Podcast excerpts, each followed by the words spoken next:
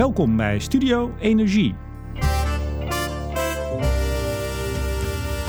Terwijl Nederland uit alle macht meer hernieuwbare energie probeert op te wekken, kunnen grootschalige zonneparken in delen van Groningen, Drenthe en Overijssel niet of niet volledig worden aangesloten. De reden: het stroomnet kan het niet aan. Is hier slechts sprake van een lokaal probleem of wordt dit het struikelblok in de transitie? Ik praat erover met de directeur netstrategie bij Enexis, tevens hoogleraar slimme netwerken in Eindhoven. Mijn gast is Han Slootweg.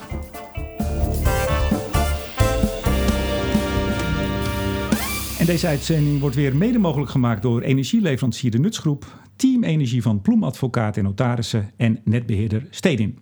Meneer Slootweg, hartelijk welkom. Hallo. Nou, zegt u het maar. Klein lokaal probleempje of uh, hebben we hier toch iets groters te pakken? Uh, het is meer dan een klein lokaal probleempje. Uh, het is een probleem wat toch ergens in de structuur van het hele systeem besloten ligt. Wat zich nu in dit gebied om allerlei redenen voor het eerst openbaart. Maar waar we wel een structurele oplossing ook voor nodig hebben. Daar gaan we over praten. Komend, nou, half uur, drie kwartier. Um, even over uzelf. U bent nu twee jaar directeur netstrategie bij Enexis. Hebt ja. eigenlijk altijd gewerkt bij nou ja, Essent en Nexus. Ja, Nexus en rechtsvoorgangers zeggen wij dan, klopt. kijk eens aan, uh, dat we het wel even goed hebben. Ja. Um, wat doet een directeur netstrategie? Uh, ja, wat, wat eigenlijk uh, de directeur netstrategie doet, is de, de, doelstellingen van het, van het bedrijf Enexis op het vlak van veiligheid, op het vlak van verduurzaming, maar ook op het vlak van financiële prestaties, betrouwbaarheid, met name van de elektriciteitsvoorziening, vertalen in maatregelen die we nemen aan het netwerk. We hebben een heel groot netwerk, gas en elektriciteit. Daarin zijn natuurlijk allerlei keuzes te maken over wat doe je wel, wat doe je niet, waar leg je die prioriteiten, hoe besteed je het geld wat je beschikbaar hebt. Nou, dat is eigenlijk mijn kerntaak met ongeveer 175 mensen aan wie ik leiding geef. Om die vertaalslag te maken van de hoofdlijn van de strategie van de Nexus naar concrete dingen die je kunt doen of kunt laten aan je gas- en elektriciteitsnetten. Professor, dokter, ingenieur, zeggen we dan toch maar even. Ja. Uh, elektrotechniek in Delft, cum laude. Waarvoor, waarvoor hulde, zeggen we dan altijd. Dank u. Uh, 2003 hè, gepromoveerd. Eén um, dag in de week uh, nu in Eindhoven. Waar is het misgegaan? Toch zo'n mooie opleiding in Delft en toch naar dat gekke Eindhoven. Ja, ja in, uh, in Eindhoven zeggen ze van uh, iedereen heeft recht op zijn eigen fout. En goed dat je op die vergissing teruggekomen bent. Kijk, zo het is gaat een beetje hoe je het ziet. Maar uh, nee, dat, ik heb inderdaad in Delft gestudeerd, ben daar ook gepromoveerd. Toen zat ik nog heel erg in de transmissienetten, de hoogspanningsnetten. Waar voor een deel ook de problemen zitten waar we, waar we het nu over, over hebben. Ja, en die gingen naar Tennet, hè? toen was u werk kwijt. nou, daar komt het inderdaad wel op neer. ergens in de 15 jaar dat ik hier nu werk, gingen de hoogspanningsnetten naar Tennet. toen stond ik zelf voor de vraag, ga ik mee of niet? Uh, om allerlei redenen heb ik uh, toen besloten bij Nexus te blijven. Daarmee heb ik ook de focus nog meer naar distributie eigenlijk verlegd. En uh, het is zo dat op de Technische Universiteit in Delft veel aan transmissienetten wordt gewerkt. In Eindhoven wat meer aan distributienetten. Dus ja, vaktechnisch lag vervolgens na die ontwikkeling die ik zelf eigenlijk had doorgemaakt, lag Eindhoven meer voor de hand. Daarnaast ligt het voor Enexis ook meer voor de hand. Want Eindhoven ligt in het gebied waar wij actief zijn. En dat geldt natuurlijk voor Delft niet. Ja, u, u en in Twente hebben ze geen vakgroep elektrische energietechniek. Dus ligt wel in ons voorzieningsgebied. maar daar heb ik vakinhoudelijk dan ook weer niet veel te zoeken. Dit nee. was een grapje, beste luisteraars. Um, een hoogleraar uh, Smart Grids heet het dan. Ja. Hè? Slimme netwerken. Even heel kort. Wat, wat is uw focus? Eén dag in de week, hè? Ja. ja nou, wat eigenlijk mijn focus is, is uh, de rol van het elektriciteitsnet... in de toekomstige duurzame energievoorziening. Nou, daar heb je ook meer intelligentie in het systeem bij nodig dan wij nu hebben. Dus vandaar dat de officiële titel dan Smart Grids is. Maar eigenlijk is voor mij vooral de vraag van als ik een bestaande netten heb en nieuwe netten plan, hoe doe ik dat in het licht van de energietransitie, de onzekerheden die die met zich meebrengt, het veranderende gebruik van het net, het integreren van gas, elektriciteit en warmte. Hoe ga je daar op een, een verstandige manier mee om? En de wetenschappelijke uitdagingen die dat met zich meebrengt, die probeer ik daar aan te pakken.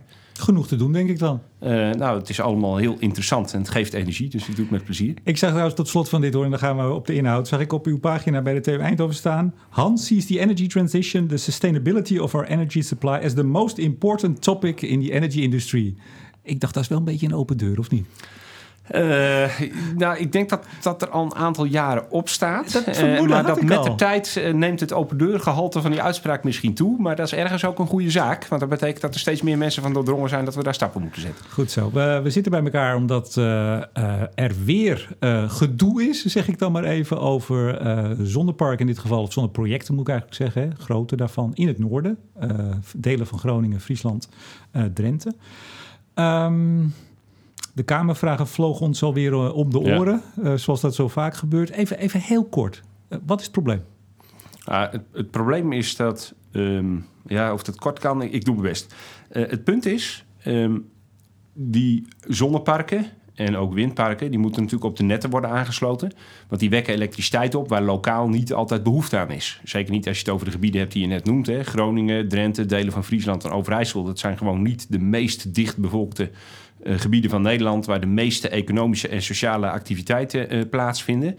Nou, uh, dat betekent dat de netten die wij als netbeheerders daar hebben... die zijn van oudsher eigenlijk uitgelegd op het verbruik in die stukken van het land. En dat is beperkt. En dat verbruik is en relatief dus is het beperkt. net ook beperkt. Ja, dus is het net beperkt. Nou ja, als gevolg van het feit dat daar de grondprijs relatief laag is... dat er relatief veel ruimte is... zie je nu dat allerlei initiatieven voor duurzame energieproductie... zich daar concentreren. En vervolgens een beroep doen op een netwerk... wat eigenlijk daarvoor niet is gedacht en niet is ontworpen. U zei al even ook uh, tussendoor wind. Ik vond het aardig, u hebt uh, in 2007 de Hidden Nijlandprijs gekregen. Ja, klopt ja. Ja, u wist het nog wel of niet? Ja, ja, ja, ja. dat heeft blijven indruk gemaakt. Zeker. Nou ja, dat is op zich een mooie prijs. En er stond ook voor zijn baanbrekend onderzoek naar de netinpassing van windturbines. Ik dacht, nou, u was er al vroeg bij. Ja, nou ja, dat, dat is ook zo. Ja, dat, uh, ik was toen een van de eerste in Nederland die daarmee in de slag is gegaan. Heb veel met uh, Duitsland, Denemarken, Spanje samengewerkt, waar ze toen al verder waren. En uh, ja, dat ging wel over thema's die raken aan het gesprek wat wij nu voeren. Dus wat dat betreft is het nog steeds actueel, ook al is het inmiddels tien jaar geleden. Want 15 even, jaar. In, in, de publiciteit gaat het vooral over zon, omdat, uh, maar corrigeert u me even, uh, windparken, dat heeft een veel langere tijd. Daar kun je beter op anticiperen als netbeheerder. En zonneparken kunnen binnen een jaartje klaar zijn. Ja. En daar loopt u een ja. beetje achter de feiten. Nou, ja, inderdaad. Kijk, het acute probleem is nu een beetje zon, omdat dat zo snel gaat. Maar goed, uh, uiteindelijk doen zonneweides en windparken op dezelfde netcapaciteit een uh, beroep. En we hebben inmiddels ook de eerste casus waarbij eigenlijk een aantal zonneparken een windpark heeft ingehaald, omdat die zonneparken veel sneller kunnen worden gerealiseerd. En we nu dus een, ja, een toch wel moeilijk gesprek hebben met de ontwikkelaar van het windpark, die een aantal jaren geleden begonnen is, op dat moment nog gewoon op het net had gekund. Maar nu eigenlijk is ingehaald door een aantal zonneparken die veel sneller gingen. Waar die natuurlijk nu wel uh, ja, niet, niet een uh, fijn gevoel over heeft. Een toch wel moeilijk gesprek, een niet fijn gevoel. Maar ja. volgens mij is dit een drama. Nou, nou, ja, dat is natuurlijk voor degene die al een hoop tijd en energie in het windpark heeft gestoken. Is dat, wel, uh, ja, is dat natuurlijk toch wel ja, inderdaad vervelend. Het is gelukkig een grote professionele partij. Ja, kijk, het is een grote professionele partij.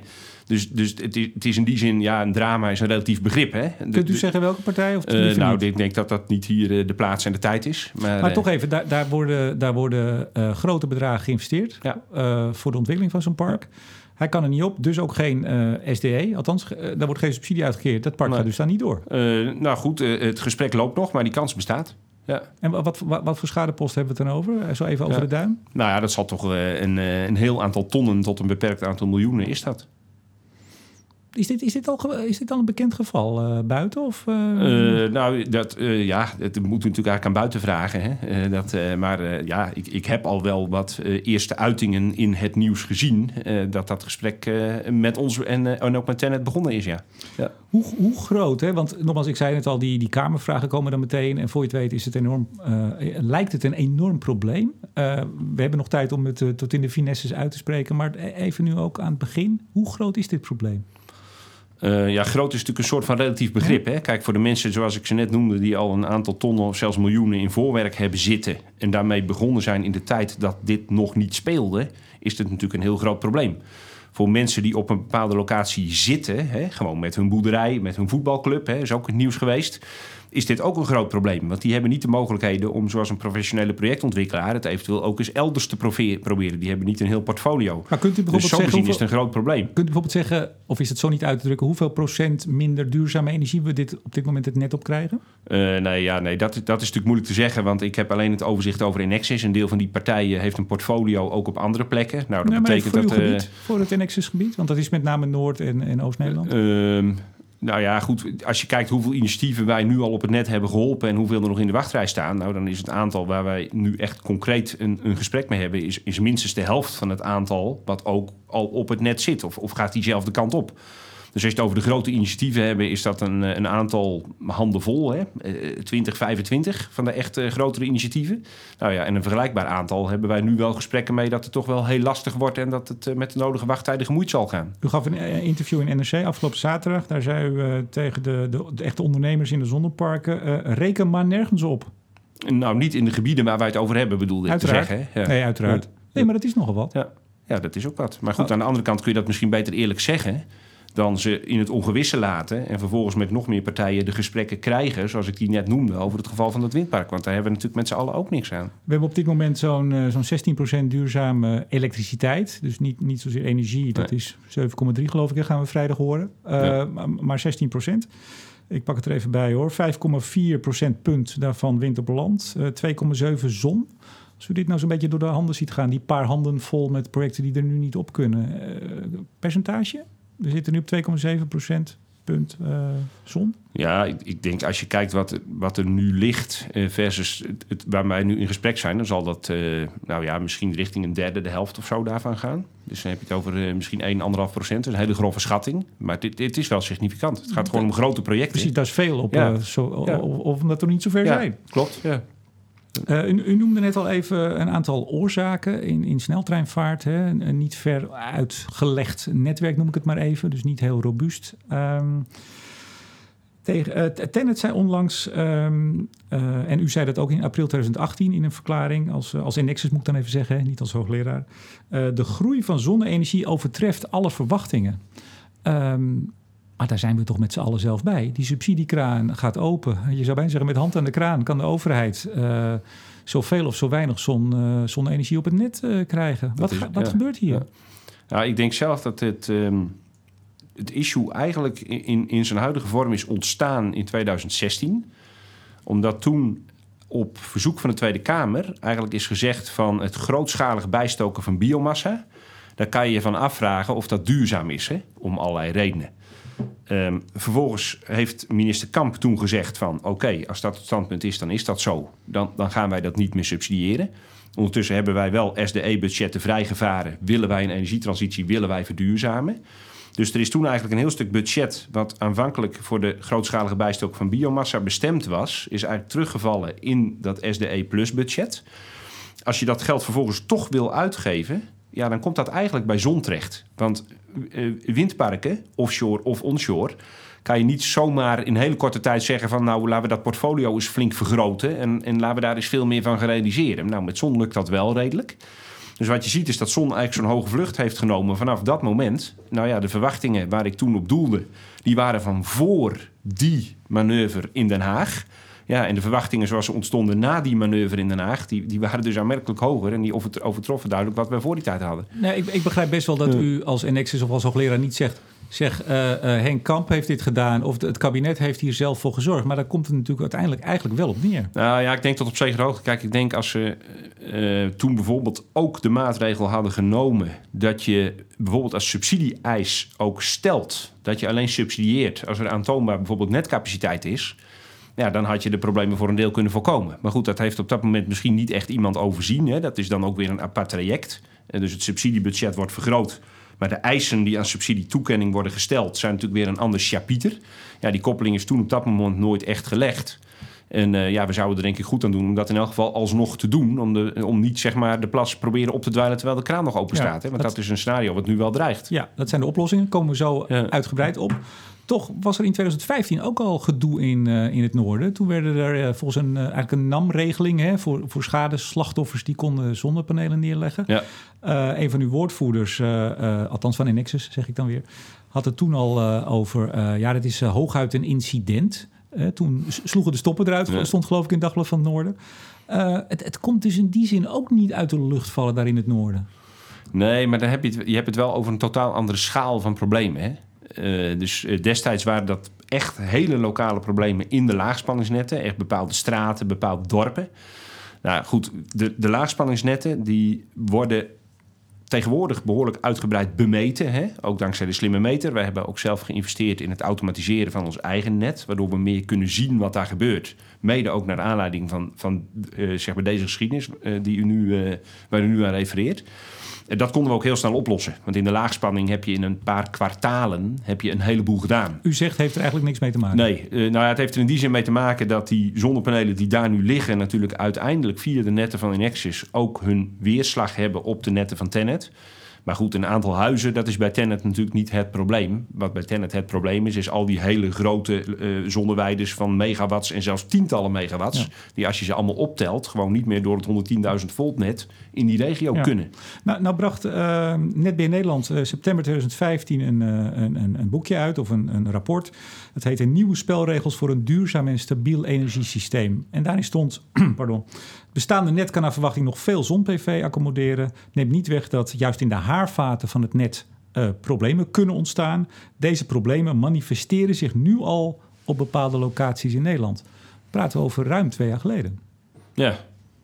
Dus ook Ja. in dat opzicht uh, is het allemaal niet nieuw wat er nu gebeurt. Nee, ja, nou, ik denk, ik, misschien hebben we daar ons eh, bij het opschrijven van die tekst, hè, de, de situatie waar je net U hebt aan... eh, meegeschreven? Nee, Oh. nee, nee, nee, ik zeg we, maar goed, we zijn als sector natuurlijk daar gezamenlijk verantwoordelijk voor. Maar bij de situatie waar u net aan refereerde in, eh, in Groningen gold dat inderdaad. Hè. Daar manifesteren zich de problemen in de haarvaten van het netwerk. Nou, die kunnen ook in de haarvaten grotendeels worden opgelost en daar zijn de doorlooptijden en de impact is relatief eh, beperkt. Ehm, op dat moment hadden wij, denk ik, niet echt voor de bril dat de kostprijs van zon in relatie tot de subsidie die daarvoor beschikbaar is, dat die zo aantrekkelijk zou worden dat je dus dit soort eh, initiatieven krijgt. Want het is natuurlijk ergens een klein beetje paradoxaal dat ehm, als ik een zonneweide wil leggen, moet ik de grond er nog bij kopen. Hè? Eh, terwijl als ik zonnepanelen op het dak leg, dat dak heb ik al. Dus, dus ja, intuïtief zou je denken, het is kosteneffectiever om zonnepanelen op daken te leggen, waarbij ze in de haarvaten van het net terechtkomen. Want ergens zou dat goedkoper moeten zijn. Want dan heb ik niet ook nog een lap grond die ik moet kopen. Ja, dat pakt nu ineens toch heel anders uit. Hè? Kennelijk door de schaalvoordelen van de inkoop van de zonnepanelen. Het eh, in een groot project allemaal monteren van die zonnepanelen.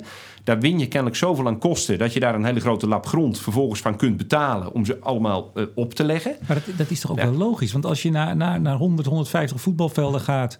dat is natuurlijk veel efficiënter... dan dat je overal een, een dak Nou ja, op moet... en ja, een aansluiting en In omzetten. zijn, in zijn aanleg wel. Maar ja, je zou kunnen denken dat 100, 150 voetbalvelden... aan goede landbouwgrond toch zoveel geld kosten... dat op een gegeven moment die daken ook wel, wel nou, aantrekkelijk blijkbaar zijn. is dat eh, geen goede landbouwgrond... maar gewoon eh, do- door, door het grasland, Ja, toch? nou ja, dat, eh, ja, dat zou je dan misschien en haast niet zo denken. duur. Nee, nou ja, goed, in die contraien kennelijk in elk geval niet. Maar ja, zeg maar dat die projecten zo groot zouden worden.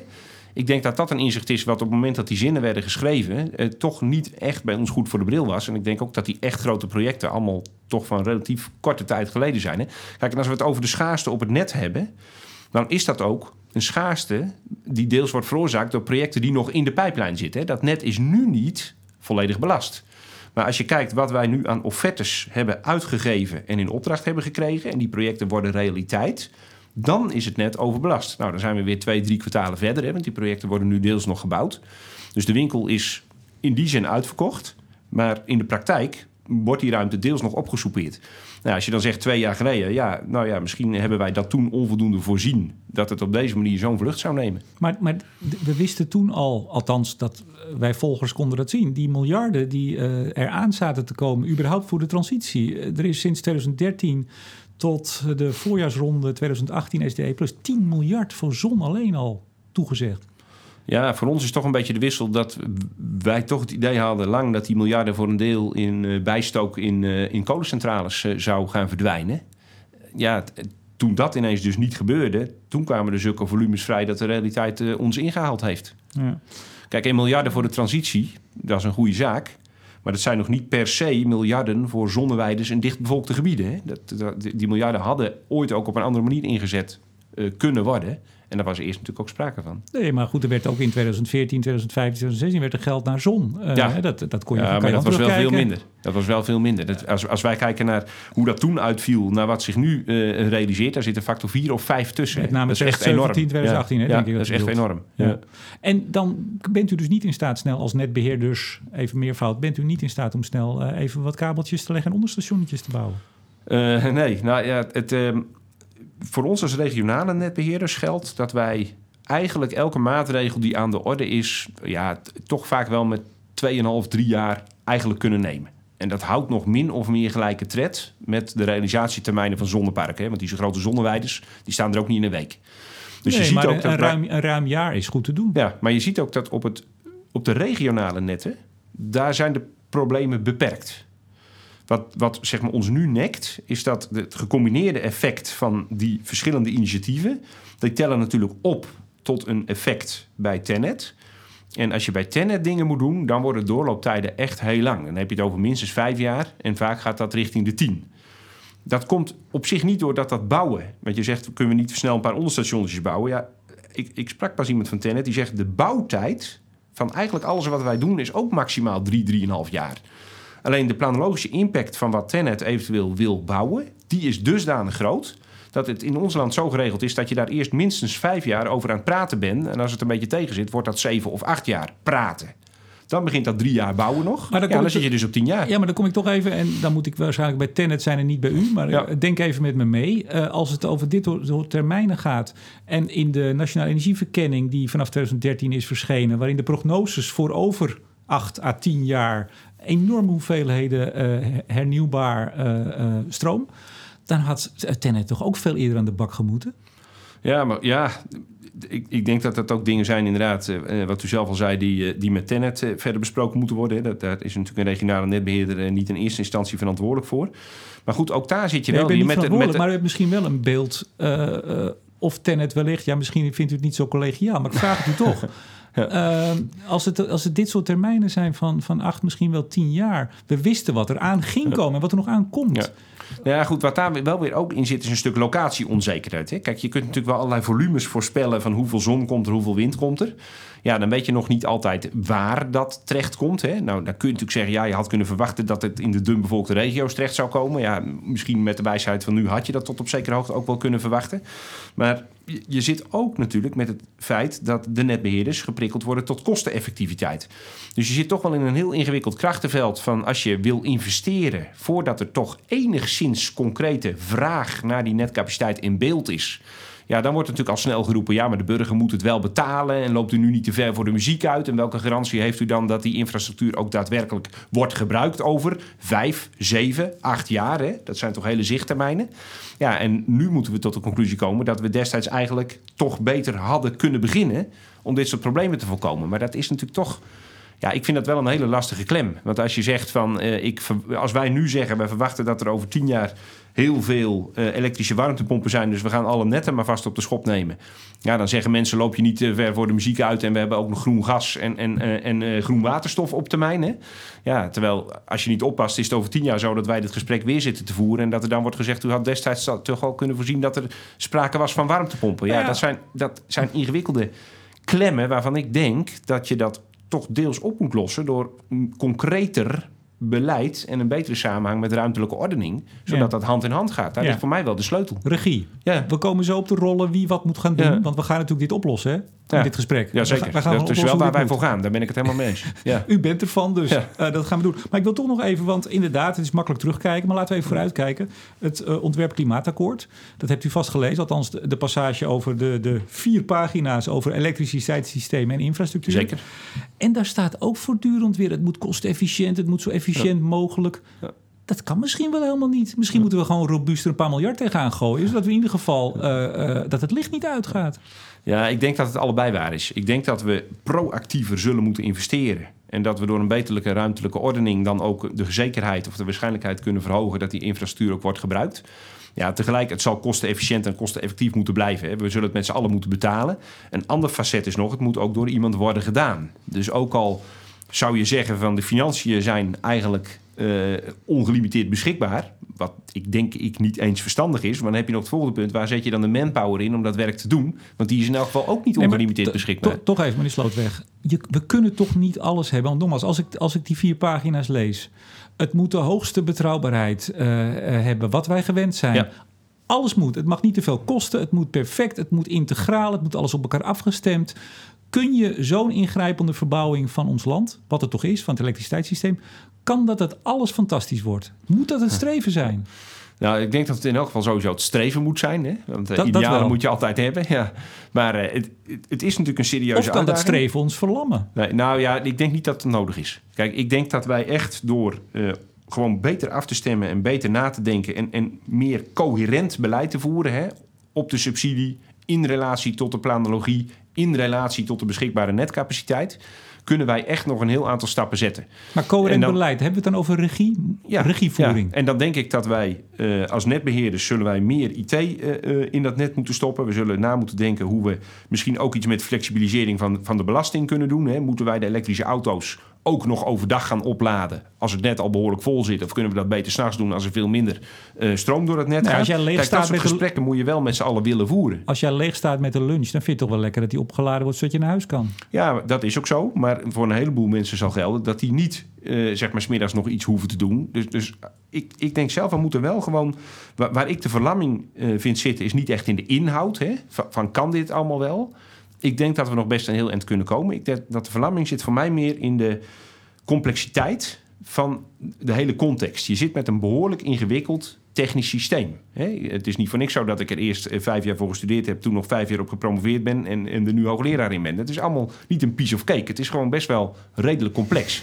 Nou, dan hebben we dan een hele context omheen... met netbeheerders, commerciële marktpartijen, toezichthouder en de Rijksoverheid.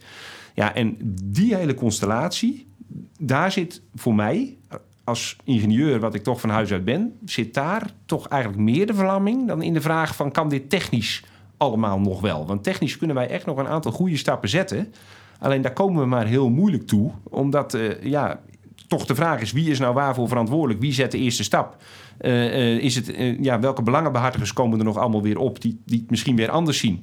Ja, dat, dat vind ik persoonlijk eh, enigszins verlammend en ingewikkeld. Ja. Eh, maar het feit dat we er technisch echt nog hele goede stappen kunnen zetten, waar ik, waar ik graag aan meewerk, dat geeft mij dan een hoop energie om toch gewoon eh, vooruit te blijven komen. Ja, en u geeft zoveel energie, dat zeg ik even voor als iemand straks het videofragmentje ziet, dat u met uw handen uw woorden kracht bijzet en de camera wat staat te schudden, zeg ik er meteen. Zo, ja, ja, het is allemaal gedrevenheid. Zo, precies, dat wou ik net zeggen. Het is een mooie illustratie Ja. daarvan. Maar ik zal proberen mij iets kalmer te houden. Nee, doet, u, doet u gerust. Nee, toch even. ehm, we komen zo tot slot aan wie nou wat precies moet doen. En dat gaan we van u horen. Maar toch even die technische oplossing. We hebben het er net over gehad. U zei bijvoorbeeld, nou, je kunt iets met subsidie doen. Of je kunt dat iemand alleen eh, aan de slag mag als hij ook eh, eh, capaciteit Ja. heeft. K- kunt u even de drie belangrijkste oplossingen schetsen die u nu ziet Ja. voor de problemen waar we nu voor staan? Nou, het eerste waar ik een voorstander van zou zijn, is als wij tegen zonneparken zeggen van op het moment dat jij een x capaciteit hebt, hè, zeg 100, mag jij nog maar twee derde of de helft daarvan aan netcapaciteit claimen. Daarmee kun je vervolgens kiezen of een deel van de energie in de absolute pieken, of jij die in een accu opslaat, of dat je die weggooit. Hè? Dat is jouw eigen keus. Mag je zelf een afweging maken. Maar als je ziet hoe kort de piek is van zonneparken in uren per jaar, hoe weinig energie daarin zit, leidt dat tot een heel ineffectief gebruik van de beschikbare netcapaciteit. Curtailment noemen we dat, Ja, geloof ik, hè? precies. Nou, daar, daar zou ik Het echt voor zijn. van de Ja. piek. Klopt. Ik moet Ja. overigens zeggen, ik heb, voor ik eh, hier naar u toe kwam, eh, had ik een telefoontje met Lightsource BP. Ja, Eh, dat bedrijf kent u volgens mij, Ja. wat ook in Nederland zit. En die zeiden, en ik mocht u dat zeggen hier... eh, nou, als wij kunnen tekenen voor 99% eh, beschikbaarheid... in plaats van 99,999 eh, Ja. wat het nu is, doen we dat. ja, Dan knijpen wij hem wel af. ja. Dus is dit, is Ja. dit een hele makkelijke oplossing? Of zegt u dat is alleen zo'n grote partij, Lightsource BP? Nee, nou, daar zit, het, het eerste probleem is van... ehm, we hebben natuurlijk eigenlijk de winkel uitverkocht... eh, terwijl die regel niet gold. Dus je kunt nu wel zeggen, voor nieuwe partijen gaat die gelden. Maar dat, ja, als de winkel leeg is, dan kan ik wel minder uit die winkel geen- willen halen... maar hij blijft leeg. Werkt niet meer. Nee, dus je moet dan eigenlijk ook zeggen... jongens, bestaande partijen die misschien ooit onder iets andere condities zijn aangesloten... gaan wij toch op die manier alsnog bejegenen. Hè? Dus dat, en dat is natuurlijk een discussie... die moet je op een gegeven moment in de politiek voeren. Maar ik zou daar toch wel voor zijn in het maatschappelijk belang. Maar hoort u alles in de markt of partijen daar positief tegenover staan? Nou ja, partijen die al op het netwerk zitten natuurlijk niet direct. Hè? Want, en als ze eh, vergoed worden voor hun... eh, Ja, goed, dan wordt het voor hen natuurlijk een andere discussie... als ze ergens de rekening heen kunnen sturen. Maar goed, dan is natuurlijk wel weer de vraag... eh, ja, wie moet dat dan gaan betalen? Eh, Moet de netbeheerder dat dan allemaal weer wie- betalen... en, al die daarmee ka- de klanten? En wie gaat al die kamervragen sturen dan? Ja, Hè? ja, die nou, meteen eh, het gaat Ja. regenen. Dus ik denk toch dat het effectieve gebruiken van het net... door te kijken inderdaad naar curtailment... en dan zowel voor partijen die al aangesloten zijn... als voor partijen die nog aan willen gaan sluiten... en daardoor ook dan weer Hoeveel, kunnen aansluiten. hoeveel van het probleem lossen we daarmee op met curtailment? Eh, nou, ja, ik denk dat we daar toch zo 20, 30 procent van het probleem mee op kunnen lossen. Oké, en dan de rest. Uh, nou, dan heb je nog een tweede punt. Dat is dat er nu heel veel reservemarges in het netwerk zitten. Hè? Dus dat is die 99,994 procent. Die komt doordat wij bij het bedrijven van de netten reservemarges aanhouden. Dus als wij zeggen de capaciteit is op, dan wordt eigenlijk bedoeld de capaciteit is op binnen de spelregels waarbinnen wij nu werken. Maar die spelregels zijn niet voor niks bedacht. Die zijn niet voor niks bedacht, maar die spelregels zijn met name bedacht voor verbruikende klanten, voor afnemers. En die hebben veel meer belang bij een hoge betrouwbaarheid van het net dan invoerders. En dat heeft iets met toegevoegde waarde, maatschappelijke schade enzovoort te maken. Dus daar is een verschil. Nou, je kunt het net zo inrichten en het gebruik daarvan dat je daarin differentieert. Dus dat is voor mij het tweede. We hebben ooit regels verzonnen met het oog op afnemers. Daar, is nooit bij gedacht dat de productie op deze manier zeg maar, eh, zijn beloop zou nemen. Dus die regels moet je gaan differentiëren voor afnemende klanten en invoedende klanten. Waarbij die afnemende klanten vervolgens hun huidige betrouwbaarheid handhaven. En die invoedende klanten daar een stukje op zullen inboeten. Waarmee meer capaciteit beschikbaar komt. Hoeveel van, uh, van het probleem, hoeveel procent hebben we daarmee? Nou ja, ik denk een vergelijkbare hoeveelheid. Dus nog een keer zo 20 tot 30 procent. Oké, dus er zit ja. op 40, 50 procent. En het laatste wat ik zou willen doen is dat dus bij de subsidievoorwaarden wordt gezegd van uh, uh, fijn dat u een mooi project heeft en dat u subsidie komt aanvragen. Daar moet een garantie bij van de netbeheerder dat u ook capaciteit heeft. En anders geven wij die subsidie aan een ander project wat die capaciteit wel heeft. Want dat kan worden gerealiseerd. Dan wordt er ook duurzame stroom geproduceerd en dan komen er tenminste geen kamervragen. Precies. Nou, dat is eigenlijk ook wel heel belangrijk. Uh, ik denk dat een heel aantal mensen daar groot belang aan hechten dat er wat minder kamervragen komen. En dan, Zeker. en dan komt dus die spreiding, want daar hebben we het eigenlijk over. Hè? Dan gaan nu veel grote parken naar dat goedkope, uh, slecht ja. bekabelde uh, noorden. Dat lost zich dan vanzelf op. Uh, nou ja, op een gegeven moment komt die capaciteit er wel weer. Dus dan krijgen mensen ook gewoon weer garanties van de netbeheerders. Nee, maar bedoel, als je naar, naar, Groningen wil met een heel groot park, dan zegt Enexis: Nou, nee, u hebt he, onder die regel, u hebt geen uh, capaciteit. Ja. Dus het komt er niet, dus gaat u maar naar Gelderland of ja, waar dan klopt. Ja, ja. ja. Het is niet zo moeilijk, hoor ik. Nou ja, ik denk dat dat drie hele zinvolle maatregelen zijn die we op relatief korte termijn in gang kunnen zetten. als we het echt met z'n allen willen en er werk van maken. Ja, dat is een aardige dat u zegt. Relatief korte termijn. Ja. Wat is relatief kort? Maanden. En wie is daarvoor nodig? Uh, dat is dus, ja, dat is wat ik net ja, zei. Nu gaat u lachen. ja, nee, ik zei net van de hele context of de institutionele constellatie die wij samen hebben gebouwd. Die maakt dit soort gesprekken wel wat ingewikkeld. U begint ook een beetje en, te blozen uh, bijna. We zitten hier op het, het hete hangijzer, denk ik. Ja, kijk, het is niet helemaal. Ik denk dat ik wat onzeker word, omdat het niet helemaal mijn vak is. Hè? Dus dan uh, okay. word ik iets voorzichtiger. Um, ja, dat is een goede vraag. Um, so, sommige mensen zeggen uh, dat moet in de wetgeving worden aangepast. Nou, dan zou natuurlijk economische zaken aan zet zijn. Sommigen zeggen nee, dat ligt in de codes. En de netbeheerders kunnen voorstellen doen voor wijziging van de codes. Weer anderen zeggen van ja, dat heeft te maken met het gesprek met de toezichthouder, hoe die de codes interpreteert. En als die dat nou anders zou doen, dan worden dit soort dingen misschien wel mogelijk. Ja, dat, dat, dan ben ik dus wat overvraagd. Hè. Als ik dat soort gesprekken hoor, dan denk ik van ja, volgens mij willen we met z'n allen iets. En dan zou er toch iemand ook een uitspraak moeten kunnen doen hoe we het proces inrichten om er te komen. Nou ja, dat is niet echt mijn kwalificatie. Hè. Ik praat mee in dat soort gesprekken en ik zie dat dan voor mijn ogen gebeuren. Uh, wie daarin nou de lead moet nemen, dat, dat is soms een ingewikkelde vraag. Ja. Maar dit... uh, waar ik het antwoord niet direct op weet. Nou, Misschien wel eens uitvloeien van het klimaatakkoord, hè, dat we dit nou gewoon serieus oppakken. Maar mag ik dan een voorstel doen? Rijksoverheid. natuurlijk altijd. Gewoon het Rijk. Ja, nou ja, misschien dat die in elk geval de lijn uit zouden moeten zetten wie, uh, wie er nu gewoon aan zet is om die stappen te gaan nemen. Maar ik pak toch weer even dat, uh, dat uh, klimaatakkoord erbij. Ja. Gaat u niet voor? Hebt u het gelezen helemaal? Ja, uiteraard. Ik heb er zelfs ja. een aantal passages in meegeschreven. Kijk eens aan. Oh. Nou, dan, dan, dan, wist u het al, hè? Nee, maar um, als, als toch de sfeer die, zeker in uw passage noem ik het dan maar even, hè? het geldt wel voor een grotere deel van het akkoord is toch van, we gaan het met z'n allen doen en we gaan met elkaar praten en we gaan een studie doen. Er gaan heel veel studies gedaan worden, hè, ook op uw, uh, op, op uw terrein. En toen, toen ik dat zo las, en ik deed net nog even in de trein hier uh, op weg naar uw kantoor. Yeah. Toen dacht ik, uh, misschien ben ik wat pessimistisch hoor. Dat gaat dus nooit lukken. Met studies en we gaan met elkaar in gesprek.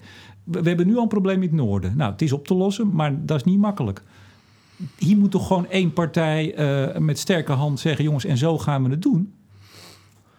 Um, ja, dat, dat is ook, denk ik, natuurlijk weer een ingewikkelde vraag. Kijk, ik denk dat als je draagvlak Dat is een suggestie, hebt, hoor. Dat is een ja, suggestie. Ja, nee, kijk, als je draagvlak hebt en consensus, uh, dat heeft natuurlijk altijd de voorkeur. Hè? Want dan kun je gewoon op een positieve manier samen de schouders eronder zetten. En hebben mensen niet het, uh, het gevoel dat ze eigenlijk tegen wil en dank ergens aan mee moeten doen waar ze niet voor hebben getekend.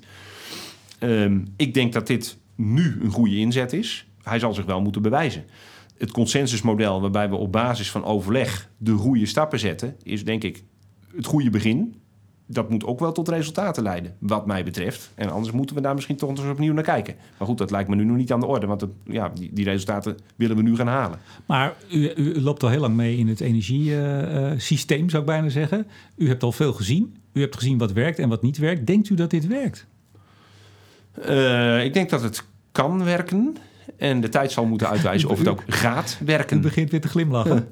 Zeg ik het toch maar even bij voor de luisteraars.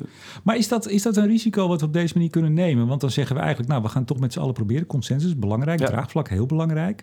Maar dit is natuurlijk niet iets, als je nou ja, achter het park komt er niet. Dat is nog niet zo erg. Maar als ons hele elektriciteitssysteem, het netwerk uiteindelijk echt uh, tegen zijn grens aanloopt en daar overheen gaat, ja, dan hebben we een groter probleem. Ja, nou, er overheen gaat, dat kan sowieso niet. Hè? Ik bedoel, dat, dat moeten we echt voorkomen. Want ze zeggen wel eens, kan je dan geen files hebben? Maar op een elektriciteitsnet, daar bestaan files niet. Hè? Als ik te veel elektronen ergens instop, vroeg of laat komt er dan ergens een rookwolk uit... of er ontploft iets of er vliegt iets in brand. Hè? Daar kan je echt gewoon op wachten. En dan hebben we dus echt een probleem.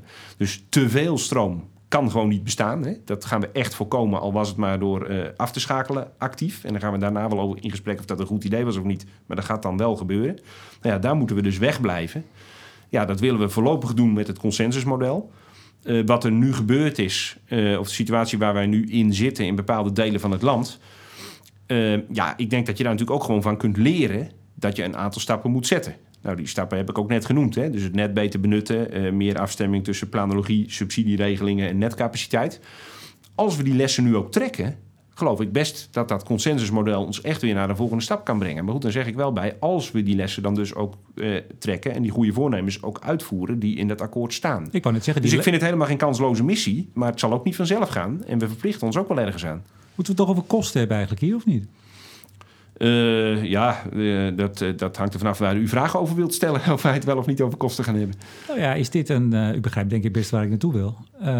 is dit een, een enorme kostenpost? Of zegt u van. Wacht, dit is eigenlijk vooral het anders organiseren en dit hoeft niet? Nee, dat, dat hangt er ook weer een beetje vanaf hoe je kijkt. Kijk, als je naar de absolute investeringen kijkt. die er in de netten moeten worden gedaan dan zijn dat bedragen die u en ik samen in ons arbeidszame leven niet bij elkaar gaan verdienen. Hè? Nou, daar kunnen we kort over zijn. Wel, nou, ik heb er een hard hoofd in. Maar, uh, uh, en dat is misschien ook maar beter. Maar als je dan kijkt van wat een elektriciteitsnet sowieso al kost. wat we daar sowieso ook al aan uitgeven, nu al elk jaar met z'n allen in dit land. Hoeveel en ook ongeveer? over hoe wij, je hebt het nu over een in totaal ongeveer een miljard of drie tot vijf. En uh, wij denken dat dat ongeveer anderhalf keer zoveel wordt. Als je structureel uh, die energietransitie echt mogelijk wil maken. Maar goed, als je kijkt dat, dat wij nu, uh, zeg maar, volgens mij iets van 200, 250 euro als kleinverbruiker een capaciteitstarief betalen. Nou ja, dan zou daar bijvoorbeeld een 100 euro bij komen. 125. Ja, dat dat kan veel geld zijn, hè? een tientje in de maand. Nou, ik wou net zeggen, ik zat, ik, ik zat te wachten op uw antwoord. Ik denk, die gaat zeggen, nou, dat blijft ongeveer gelijk. Maar anderhalf keer zoveel is toch heel veel meer? Ja, relatief gezien wel. En er zijn natuurlijk Absoluut Nederlanders voor wie een tientje, 15 euro in de maand veel geld is. Maar ja, er zijn natuurlijk ook best veel Nederlanders voor wie een tientje of 15 euro in de maand niet enorm veel nee, maar geld als, is. Als, als u uh, morgen te horen krijgt dat u anderhalf keer zoveel salaris gaat krijgen, dan vindt u dat denk ik een zeer substantiële salarisverhoging. Dat is waar. Maar als ik kijk naar mijn huishoudbudget thuis, en ik kijk welk deel naar de energierekening gaat... en ik kijk vervolgens welk deel dan nog naar het netwerk gaat... Hè, want daar hebben we het hier over... dan is anderhalf keer zoveel betalen aan het netwerk... wat vervolgens een significant kleiner deel is op de energierekening als geheel... en een significant kleiner deel op het huishoudbudget... dan is het te overzien, hè, want we willen ook verduurzaming. De rest wordt nog duurder. Uh, nou ja, ja goed, dat, dat, zijn natuurlijk uh, dat zijn wel goede vragen. Uh. Ja, de ODE, uh, de ja. opslag die iedereen betaalt, die gaat ook uh, boven ja. de 200 euro. We begonnen op een tientje in 2013. Goed, dat, dat, dat, ik vind dat soms ook, ook wel een beetje een lastige discussie. Want wij willen met z'n allen natuurlijk verduurzamen. Ja, en de vraag is, moet dat dan allemaal op de energierekening worden afgewenteld? Hè? Ik bedoel, dat, ik ben geen politicus, maar dat kan ook wel weer tot discussies leiden. Ik ga met enige regelmaat naar een wedstrijd van PEC Zwolle. En eredivisie voetbal is iets waar in dit land veel belang aan wordt gehecht hè, door een heleboel mensen. En het is natuurlijk gewoon leuk om naar zo'n wedstrijd te gaan, maar er zijn best heel veel polities. En ik betaal op dat kaartje van PEC betaal ik geen politie-inzettoeslag. Dat komt gewoon uit de algemene middelen. Nou ja, dat zijn natuurlijk op een gegeven moment politieke keuzes, waarbij je natuurlijk af kunt vragen of uh, de kosten van de verduurzaming van de energievoorziening altijd maar één op één in de energierekening moeten worden teruggelegd. Of dat er in bredere context moet worden gekeken naar de prioriteiten in dit land en de manier waarop wij de dingen bekostigen. Ja, maar, maar goed, dat zijn discussies die ik niet aan deze tafel hoef te voeren. Die op een andere plek gevoerd moeten worden met de mensen die daarvoor door de, bevolking gekozen zijn. Nou ja, kijk, u, u, stelt het nu een beetje als, eh, als overweging of vraag. Maar volgens mij hoor ik u toch zeggen dat u dat misschien wel een heel goed idee vindt. Uh, ja, ik weet niet per se of ik het een goed idee vind. Het heeft, nee, ja, dat weet ik niet. Ik denk dat die discussie in de politiek gevoerd moet worden. Ja. Ik vind dat deze denklijn daar in gesprek moet zijn. En dat er daarna verstandige keuzes gemaakt moeten worden. Ja. U loopt al een, eh, een, hele tijd mee in het energiesysteem. Hebt er lang op gestudeerd, werkt erin. Doet de politiek, en dan heb ik het even over zowel de volksvertegenwoordiging als het bestuur, de, de, het kabinet, de ministeries, doen die het goede van wat nodig is? Ehm, ja, dat, dat is natuurlijk een ingewikkelde vraag. Ik, ik denk een aantal dingen. Ehm, het goede vind ik dat het, uh, zeg maar het hele dossier verduurzaming prominent op de agenda staat. Hè. In het verleden was dat wel eens anders. Dat je toch uh, bij bepaalde politieke kleuren wat meer naar rechts zag je het dan weer inzakken. En als het dan weer wat minder links ging, kwam het weer op. Dat stadium zijn we echt voorbij. Nou, daar ben ik blij mee en dat is ook, uh, een, dat is ook noodzakelijk. Um, wat ik zelf wel denk is, ja, moet er niet wel meer regie worden genomen, meer kaders. Hè? Kijk, en, en om twee redenen. Het eerste is ehm, technisch kun je bepaalde dingen gewoon uitrekenen. Hè? Hoeveel zon is er beschikbaar? Hoeveel wind is er beschikbaar? Hoeveel groen gas is er beschikbaar? Dat zijn vragen die uiteindelijk iets te maken hebben met landgebruik, oppervlak, efficiëntie van bepaalde technologieën. Uh, daar kun je heel lang over praten, maar dat, dat verandert toch niet echt. En als het verandert, verandert het niet door gepraat, maar doordat dat de techniek zich ontwikkelt. Dus ik denk dat daar gewoon een iets meer uh, fact-based uh, analyse en op die basis vervolgens lijnen uitzetten, dat dat een goede zaak zou zijn. En het tweede is dat draagvlak en consensus natuurlijk heel belangrijk is, maar dat er uiteindelijk ook wel lijnen uitgezet moeten worden. En dat daar toch ook de Rijksoverheid wel zijn rol en zijn verantwoordelijkheid zal moeten pakken. Dus ik denk dat dat de twee dingen zijn. Uh, toch wat meer fact-based en misschien op zijn tijd iets technocratischer, zeg ik dan als ingenieur. Moet er niet in doorschieten, maar het heeft absoluut ook gewoon zijn merites. Maar is dat en per twee meer regie. Maar is dat niet een illusie, dat meer fact-based? Want we zien nou juist dat uh, bijna alle politieke partijen, ook in de Kamer, hun eigen stokpaardjes bereiden. Want de ene partij roept meteen bij dit soort problemen waar we het over hadden zojuist. ja, we moeten meer kleinschalig op dak. En iedereen heeft zo zijn stokpaardje en, en bereidt die zodra er zich een aanleiding voordoet. Bent u niet een beetje te nou, ik denk naïef, dat we, zou ik bijna zeggen? Ja, nou, misschien, misschien ben ik iets te naïef. Hè. Uh, uh, misschien, ik doe ook andere dingen natuurlijk dan politici. Maar ik denk dat we dat stadium een deel ook nog wel voorbij zullen komen. Kijk, als wij deze doelstellingen echt serieus nemen... Hè, dat, dat is ook nog van een relatief korte tijd dat we er zo serieus mee aan de gang zijn... Nou ja, dan is het logisch dat we het eerst proberen op manieren die misschien het beste bij ons land passen. Dan zullen we tot de conclusie komen dat we het daar, denk ik, uiteindelijk met alleen maar die aanpak niet gaan redden. En dan geloof ik wel in de flexibiliteit dat we ook weer uit andere vaatjes kunnen tappen. En dan misschien met enige vertraging alsnog de stappen kunnen zetten die nodig zijn. Ja, maar we hebben het nou juist gehad over dat dit, dit, dit hier moet je heel vroeg bij zijn. Je moet nu al zaken in gang zetten die over twintig jaar uh, uh, op orde moeten zijn. Ja, maar goed, dan denk ik van die kunnen we ook over anderhalf jaar in gang zetten. En dan zijn ze over 21,5 jaar op orde. Oh, dat vind ik dan nog steeds fantastisch als ons dat lukt. Die ruimte hebben we wel. Dat hebben we zeker, want het is nog lang geen 2050. En die regierol, uh, maak hem toch nog eens even tot slot echt concreet. Welke partij, in de zin van welke, welk bestuursorgaan of welke... Uh, wie moet nu echt uh, de lijnen uitzetten? Ja, ik denk dat uiteindelijk toch de Rijksoverheid een perspectief zal moeten schetsen van hoe ziet dat duurzame Nederland er dan uit? Hè? Waar halen we onze energie nog vandaan? En hoe gebruiken we hem voor mobiliteit, voor verwarming, voor industrie? Uh, daar kun je aan rekenen. En vervolgens denk ik dat je bijvoorbeeld met subsidies, uh, met ander beleid, de lijnen uit zult moeten zetten om daar te komen. En het schetsen van dat perspectief en het vervolgens organiseren van de kaders om echt daar naartoe te bewegen, ja, dat is wat mij betreft toch een rol voor de Rijksoverheid. Maar dat is dus wat nu niet gebeurt. Uh, nou ja, wat denk ik in het klimaatakkoord begonnen is, uh, maar wat denk ik nog nou ja, meer regie en, en strakheid wel gaat vergen. En als we dat niet doen, waar komen we dan? Ja, dan, dan dan gaan we natuurlijk gewoon de doelstellingen niet halen zoals ze nu geformuleerd zijn.